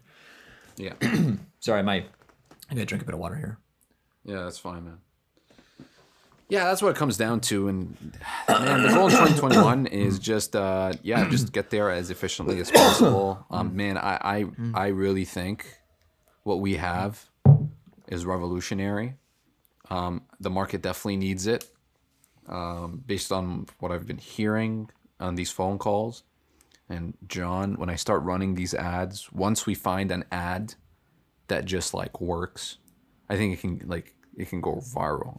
What I mean by viral, I think it'll have like a lot of good conversion because this is a such an unoptimized industry that it just takes one person to properly optimize it to like change the whole game. And, I and think that I can do being it. the consulting industry No, no, no, no, no. The trade industry, contracting, the remodeling industry. Because the moment, let's say Mike, Mike is a carpenter and he works for another carpenter, and Mike decides to run a business. That moment that Mike decides he has nowhere to go to, that he can learn how to run a business efficient, efficiently at a good price. Well, do you we think will that will become that come from consulting, or do you think that, because in a sense, that's already happened to some degree through franchising, right? Businesses that used to be, you know, just your run of the mill Joe Blow painter, you know, all the all the things that we know about contractors, and once it's under a franchise brand, it instantly becomes a lot more Correct. reputable, a lot more right. Correct. So, you know, you look at companies like like junk removal, probably used to be a pretty like you know cr- crazy industry but then as soon as 1-800 got junk gets involved all of a sudden now it's a very reliable industry right Bingo. um CertaPro, student works Yeah. pro works Some uh, people Wow don't want to Day. franchise. Some people just want to run their own thing. It's like chocolate or vanilla. You know, franchising is chocolate. I'm gonna be. but vanilla. what you are but the, the thing that you're talking about when you say revolutionary is you're bringing franchise systems and methodology to the to the everyday contractors without them having to necessarily ha- be a part of a franchise bingo. right but at the same time though you are you know charging a fee and you are you know so it's it's it's similar but you're essentially the the, the main difference being that they are keeping their own branding but otherwise you're yeah yeah Yeah. So I, I really, it's like it's one of those gut feelings. It, like it sits in my gut. Like remember we talked about the, um, it's like this other gut. Like uh, it was in the Q and A question. Like when somebody asked me, "Oh, Amer, are you gonna have sex before marriage?" And I, I, f- I have this feeling in my gut that I, that somebody out there, whether it's me or somebody else, can r- put a best-selling book together about this subject. It's like one of those things. Like I've only had maybe two or three gut feelings in my life that just felt right the consulting business is one of them. This book is another, and joining StudentWorks was another. Like those were like indisputable gut feelings that just feel right. Um, so I'm pursuing, yeah, that's why I'm pursuing this. And but hey, John, look, here's the beautiful thing about what I'm doing. Let's say I failed magnificently in the next two or three years. Then for the rest of my life, I can look back and say, hey, you know what? Maybe I'm not meant to be an entrepreneur. I'm meant What to be. what would you what would uh what um what are the terms of failure? Like at what point I know that we kind of briefly touched upon this, but like at what point do you say, you know what? Yep, here's the failure point. I hit the threshold. Boom. Yeah. So the failure point looks like the ads don't work for a year. Like for I spend an entire year trying to find ads that resonate with the market. That like by the way, the odds of that are so incredibly low, but it's still there. So that's the first first failure. And then I to, I would have to spend another year trying to figure out another marketing stream that's not ads that also fails for another two years. So that's the three year like failure window. So I spend a year trying to find one ad that works well. And here's what I mean by an ad that works well. That means it's cash flow positive. That means if I put, let's say I'm selling a book for a hundred bucks and it costs me a hundred bucks per like cost per acquisition, that's a that's a that's an ad that fails. So let's say I spend an entire year just breaking even or losing money on every single ad I possibly come up with. That like that that would be just so ridiculous. You know? So yeah. And then after figuring out, okay, you know what, Facebook ads don't work, Google ads don't work, I'm gonna try like referral marketing or this and that or whatever that fails for two consecutive years, then I can be like, you know what? I, I guess nobody nobody really wanted this. That's when I'll be like, okay, you know what? I might come back to StudentWorks. I, I might move to Kelowna and and run the business with you for a couple of years, make some cash. Who knows? But like, I don't even care about that plan B because I'm just so certain that this that this is gonna work. Hmm. But like, what what I have to be afraid of? Like, I mean, you know how much money I got, right? Like, I'm in a I'm in a safe spot. I'm liquid. I have to give this a shot. I have to give entrepreneurship a shot. People always ask me, Amer, why'd you shoot for such a big goal? It's so that I can give myself this opportunity. I have enough cash to fail consecutively for the next three years. And that's truly a blessing. If I make zero dollars, Isn't that uh, isn't that Yeah, something that's- that uh, yeah that that's the interesting thing about money, hey? Like that's one thing that I um yeah. it's pretty cool. Dude, it's I worked my pretty butt off. fucking cool. That that's Yeah, like the like a- coolest thing about money is is yeah. Yeah, like I worked my butt off for one year, and it gave me three years of freedom. Like that's that's one in three. That's goddamn good. And if I lower my living expenses, I can maybe turn that into four. If I go back and move in with my parents, I could turn that to like ten. Yeah, But it's the really idea it's is- really interesting. Yeah, I just need to see this through. I have to find out am I meant to be an entrepreneur? And I think in 2021 this question will finally be answered. And there will come a week where I will produce more than you, John. And you'll be like, "Hey, Amer, we produced 43k this you know, Well, these two weeks." yeah, and I'll be but- like, "John, but I sold 40,000 in these The two one weeks." thing I will say though is that it, it is about averages. Um, Yeah. one thing that I always find so funny and and please don't fall into this category because I will. Um, Yeah, what's up? a lot of times, what I've been finding online is the purpose. How I sold $100,000 in a month, but then that's all they sold for the whole year. Yeah, like these guys will like sell some sort of highly seasonal ticket item. Like for example, it wouldn't be genuine for me to say that I do 200k a month in sale like or in in production when that's uh sorry, uh $150,000 in production when that's only the case for like 3 months of the year. Like that's not accurate like yes, it's accurate for 3 months, but like I, I don't do 1.6 million dollars in revenue. So like that's like so it's a lot of times guys will also like online with like online businesses they'll be like oh yeah like see how i made $500000 last year it's like well hold on no no you drop shipped 500 grand what, what's your margin on that 4% 5% 10% 20 30 like what is it because if it's only 10% mm. you made 50 grand like big whoop like You, should and- know. Here, here's a disclaimer. That's called an income claim, and you can get banned on Facebook for saying that now on. You can't make income claims on Facebook ads. anymore. I'm I'm sure that like the charlatan industry of, of self help or uh, of like business gurus, I, I I see that industry getting shook up a lot. Yeah, yeah, yeah. yeah. It, it, it it's it's it's too it's too um it's too unregulated uh, as as is currently. Like, it seems like it seems like there No, needs to Facebook be more. ads is like Facebook is like yeah. I had to like read the entire. YouTube seems to be a little bit more liberal in that. oh yeah, YouTube doesn't care. They just want your. Do you know what's crazy? Actually, so so I finally pulled the trigger on YouTube. Hey, I said, you know what? I tried moderation for for this last year, and even though I had my small victories, ultimately I think I lost the war. So I have this new system now for my YouTube consumption, which is that I get um, it has a it has a, te- a one minute timer once a month where I can quickly go in, I can pick one video, watch it, and then that's it. It just it, it, it like because I have one minute to find a video, so I, there's no scrolling. So I so I so I have to either kind of already know what I'm looking for, or I gotta be like hope the recommendations are good, right? Once a month, but beyond that one video that I get to watch, right? Because I have one minute, to, like it literally has a timer at the top, and as soon as if I don't click on a video within one minute, then it just it locks me out. Once I'm on a video, it lets me finish, and then it kicks, right? And but otherwise, the way that I if I ha- if for some reason there's some very valid reason why I have to be on YouTube, I can override it, and what happens is, is it sends me an email with a 132 randomly generated code that I can then go back to the YouTube page and type in this code, which take in mind the code has like every symbol you can imagine. So 132 random did it's, it's it's like a it's a couple minute endeavor. You can't copy paste it. No, no, it doesn't it doesn't copy paste. No. No. Whoa. because I knew that Okay, obviously they would know that they would they, they would have you do that. But um, yeah, if you try and copy paste, it's like it just it just doesn't work. Like it just doesn't. Yeah.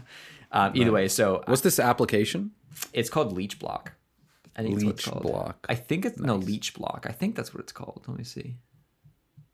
But either way, um, and uh, yeah, it's called Leech Block. It's a, it's it's a Google Chrome extension. Either way, that dude. yeah, you ain't nobody got ain't nobody got time for a 132 digit code. and oh, by the way, email takes like five minutes to send as well. Oh, So it, it's yeah, you're you it's like a 10 minute like commitment to like get on. So it's like it's not happening, right? Amazing, dude. But it's interesting how like do you find that like you're like I don't know, I, I find that I have to like I wish that I was like strong enough to just like but like ultimately I think that like it's less of a matter of like because you could beat yourself up over like like I could either be like, oh, it sucks that I'm that guy. But it's like at the same time, it's like, well, you gotta figure out what works. Cause yeah. I got you, man. Um, here's a question because I want to I want to work out. I want to go for a run, but um, if you're if you're getting sick, is it is it even healthy to go for an exercise or should you rest? I I'm not really the guy to ask. Personally, if I'm sick, I just go for walks. Walks, got it. Yeah, walks. Um, and I'll still like I, I don't go to the gym if I'm sick because like obviously I don't want to get other people sick. Yeah, yeah. But like I'll do push-ups at home or whatever. Or, you know, I'll I'll, Yeah. I'll I'll do some stre- stretching. And if you're sick, it's a good time to stretch, get some fresh air, right? Yeah. Yeah, Ben Ben. Yeah, Franklin talks. Uh, it was interesting. I was reading this book about Ben Franklin. He was sort of the one that kind of discovered, like, or he or like coined the whole thing of like, because it used to be the case that people thought that like the cold is what got you sick, Well, if it's cold outside, yeah. when in reality, what Ben Franklin discovered was that it's when it's cold out, everyone locks them like locks down, like closes all the windows, and there's not a lot of air circulation, and then everyone's indoors together, and then because of that, all the germs get spread between everyone, right? Whereas by leaving the windows open, uh, Ben Franklin, it's interesting, even all year round, he would always leave his windows open, cold air just rushing in. Because I know what a savage, because he wanted. Uh, um, to not yeah he because he, he wanted health and um, he was sort of the one that discovered that like by getting fresh air you actually are less likely to get sick there's actually a funny scene in in the book where it talks about how him and John Adams had to share a bed, and John was sick, and so Ben like was adamant that the window had to remain open and was like negative like ten out, and so. But he, but but Ben's like, see, I didn't get sick. Wow. yeah, yeah. Insane, bro. Um, I want to run this idea by you, and uh, you can tell me if you like this or not. So you know how we do whack versus wise? Yeah. Do you know? Yeah, yeah, yeah. Yeah, yeah. So in January, I want to run a debate segment of whack versus wise around the COVID 19 vaccine. And I want to bring somebody who Guess thinks that the vaccine. What? Trisha is one of the very few Canadians that's been vaccinated. You're ki- per- perfect. Dude, I think it would be so sick. Trisha is. Uh, I want- Well, she she's got the first part of the vaccine. In like 18 days, she gets the second part. She's one That's of like. amazing. I want to say it was like 5,000 people in BC that got the vaccine. That's like that. incredible. Yeah. Yeah, so I want us to have a segment on January, in January, of Whack versus Wise between a guy who worked on the COVID vaccine. He worked on it himself, and somebody who thinks that the COVID vaccine is just like a chip or. You want to hear it? I don't think it's a good idea. No. No! Come on! Amer, We'll leave reason, it to the people. We'll leave it to the, people. The people. reason why I say it's not a good idea is that. It'll mean, be like this is- three minutes each. to put it bluntly, I don't think it would. It would. It, I. I don't think the person coming in, like neither person would come into it necessarily with an open mind. But I would. I would challenge it and say that the the the person coming in, uh, like as an anti-vaxer, uh, in my opinion, it's typically from a lack of education as to why that person has that belief. No, and no, a lot they're, of they're going to do research. They're going to do research. no, Amer, this is what I'm saying. Okay, like they can do the re- but like it's it disingenuous. Like so, typically people who are a part of like conspiracy theories and things like that. It's not that they're not doing research. It's that, that it's that the research they're doing is like to the fullest extent of every human bias possible, and a lack of education on things that are actually tangible and like well, like legitimately well But- um, backed. So I agree. I agree. But don't you think it would be entertaining? I don't. I really don't. You know, I know. I, you know, Amer. I, I- I know this is, but here's why. Because I've listened to a lot of podcasts with like legitimate professionals arguing with like a conspiracy theorist, and every single really? time, yeah, dude. Because like, Which there's like, ones? there's That been some conspiracies over the years that like I've been like kind of interested in, right? Like the Rothschilds, like the Rothschild one is actually the one that I was like m- most interested in, and it's fascinating because like if you if if you just read like any of the history available on the Rothschilds and take in mind like this is not like a like this is not some weird thing where it's like hard to find. It's like no, like we have extensive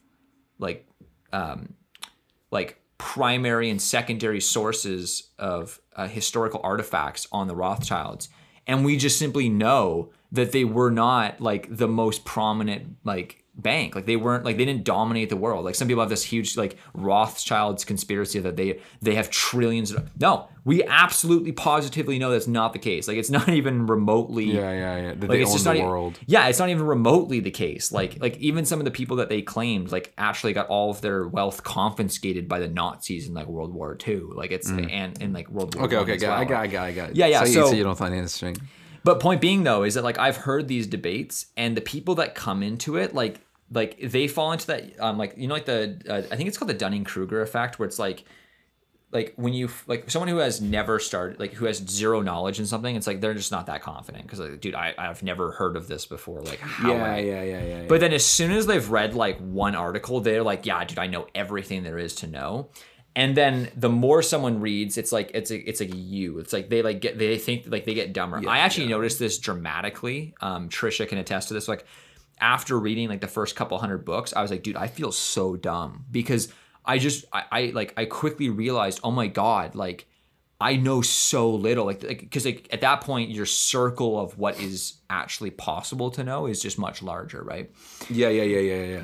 Either way, so point being, I find that the people that fall into these like anti-vaxxer, you know, like COVID's fake, um, the Rothschild conspiracy, like you know the ones that are just Yeah, but John, the o- there's so many people who have that belief. I, I do feel a certain I know, but Amer, as, as a it person with wouldn't- a it- but I'm saying it would be, it would, it would, it wouldn't be the conver- I don't think it would be the conversation you're hoping it would be. I, it, it, it wouldn't be like, Oh. like, like for example, like, like, like, there's legitimate debates. Like, like a really good debate is like one between Sam Harris and Jordan Peterson. To me, it's one of the best debates that's ever happened, and it's just beautiful. I mean, like, it's, it's, it's, it's, it's, it's really, uh, it's, it's intellectual porn. It's just so amazing, right?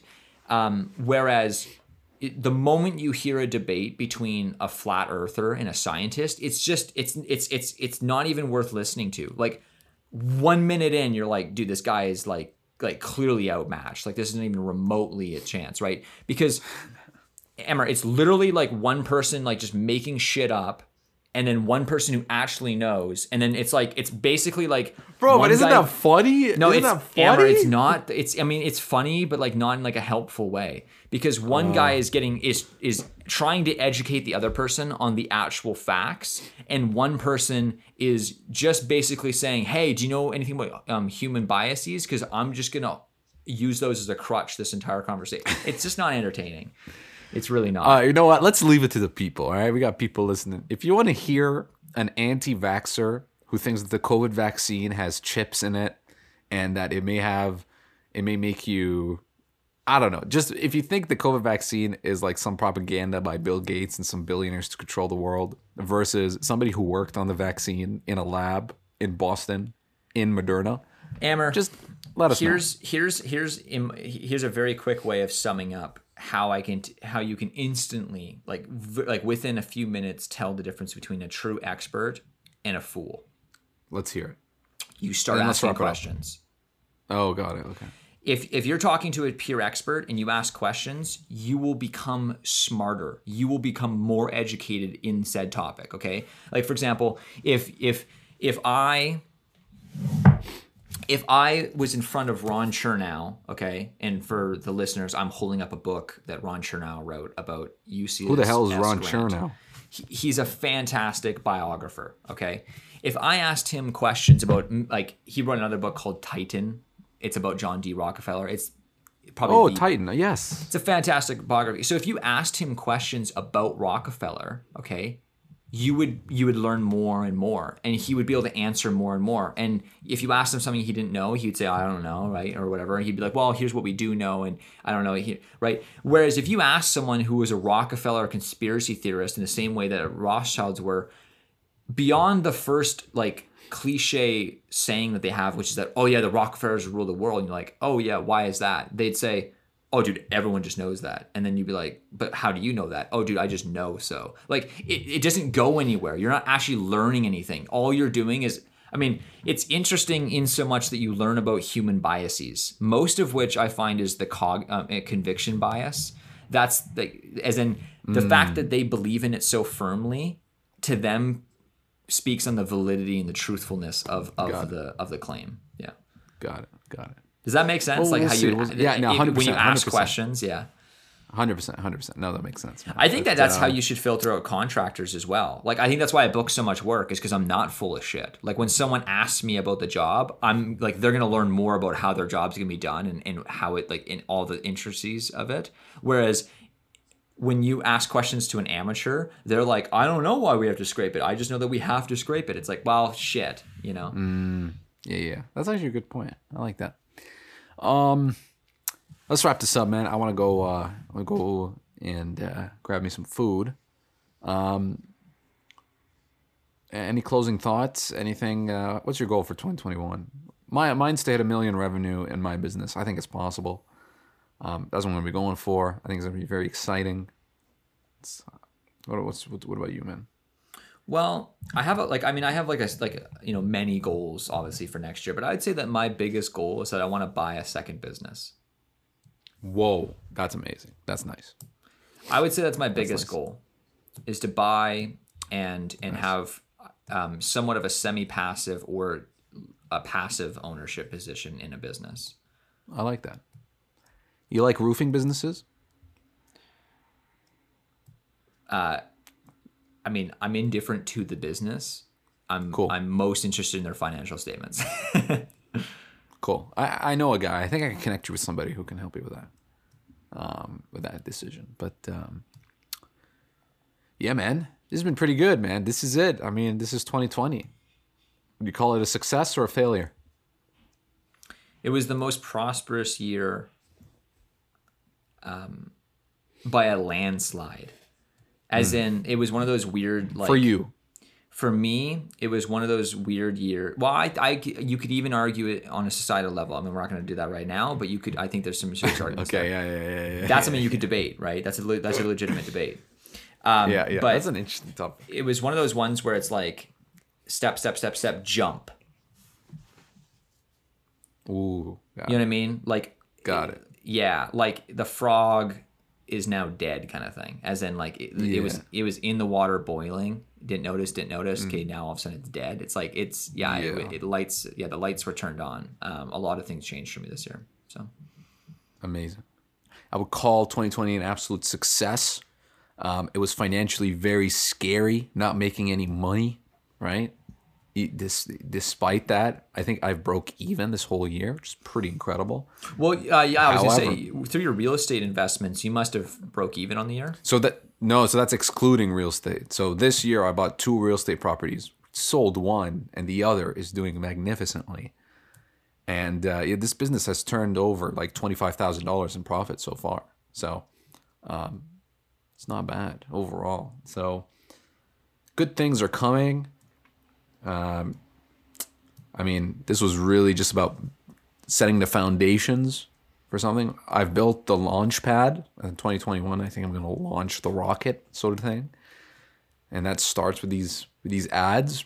But man, yeah, I'm very proud of Have what you I've read accomplished. the Elon Musk book by Ashley No. Vance? No, but it sounds like I should. I, I would really recommend it. Got it. Send it to me. You know, I won't because there's certain books that I actually want on my shelf. That's a that's even more reason for me to buy it. So thank you. For Yeah, yeah, yeah. But that. that's a pretty good sales pitch. yeah, yeah, yeah. There's certain books that I don't part with. Yeah. Yeah. it's like you just look at it and it's like, yeah. Well, there, book. there, like it's just like a symbol. Here's here's one for you. There was this there was this landlord that I was talking to, and uh, and, and a landlord of mine. He he said he was talking to me about how he owns a bunch of properties, blah blah blah, like a bunch of properties, right? And he was even showing me some of them too, or whatever. And he said, "Hey, but you know, by the way, like I'm trying to sell this unit. Like, do you want to buy it?" And I said, "Like, how much you trying to sell for?" And like, you know, because I was kind of curious, right? And because my buddy owned a build uh, a condo in that same building, and I was like, I know that he does well with it, so like it's it's more of like an Airbnb kind of play. And I was like, sure. But then I was like, hold on. I was like, so like this is the first like because like I was like, what's your goal? Like, why do you want to sell the unit? He's like, well, I'm trying to sell my entire portfolio over the next five years of like 12 properties, or something like that. And I said, oh, okay, interesting. I'm like, so why like like uh, like right off as soon as he said that, I was like, nah, you know what? I'm actually not good. He's like, why? I'm like, well, to put it bluntly, if this is the first unit you're selling, it's not your best unit. You wouldn't you wouldn't start with your winners and, and work your way to your losers. You start with your losers and sell your winners, right? And he's like, shit, yeah, you're right. It's my worst unit. Checkmate. so if someone's gifting you a book out of their own collection, either they're extremely generous and it truly is their best book, or they're just giving you the shit they don't want on your shelf anymore. God damn, baby. or they buy you a new copy. Yeah, yeah, yeah. Dude, you know what else I did this year? I started running. Isn't that insane? I always thought running was part of my life. That I noticed a change. Like you, there's something something happens to a man when he starts working out. He gets a lot more like confident, like physically. Yeah, yeah. I definitely. Yeah, I'm definitely in the best. Yeah, I'm in the best shape of my life. So that definitely helps. Um, but yeah, instead of reminiscing, which I don't like to do, I like to look forward. And um, I'm gonna go and, and reminisce more intensely. I have like this four four hour long worksheet that I'm gonna do and do a year in review, like I showed you, John. I'm gonna actually do that exercise, but uh, You're gonna do Yeah. the Darren Hardy one. I'm gonna do the Darren Hardy year in review. Yes, sir. I'm gonna do one that was I'm very- recommended by uh, Tim Ferriss, and I and I really liked it, and and it actually um, helps for someone that was organized like yourself, or like myself, who actually keeps like a daily planner of some sort. Oh So, yeah. Oh yeah. like I have every single week of this entire year recorded in this book, right? And so what he Yeah. suggests is that you just literally go day by day, just very quickly, just write down like you ha- all you have is a sheet of paper, a really long one, saying positive, negative, and just day by day, just write down the first thing that comes to mind, whether it's positive, negative, and you just quickly go down the list, positive, positive, negative, negative, positive, negative, right? And then at the end, you're just looking for patterns, and it's Yo, wow, that's He's crazy. like, what twenty percent of the negative things are causing eighty percent of like what what like what like what's uh what what's the like Got you it. know is yeah what is there one thing on the negative list that just keeps reoccurring that you can slash out right same same with the uh, positive like is there one thing that like you're just loving like you're trying to write about one positive experience one negative experience event That, that's a, such a great. That's such a great. it's I'm like an gonna do that as 80-20 well. principle thing and i think i'm going to try and do that to see like you know what it is that i uh, i'm mainly concerned about the negative side because i don't have a lot of like like i i don't have a lot on the go per se like i'm a pretty Yeah.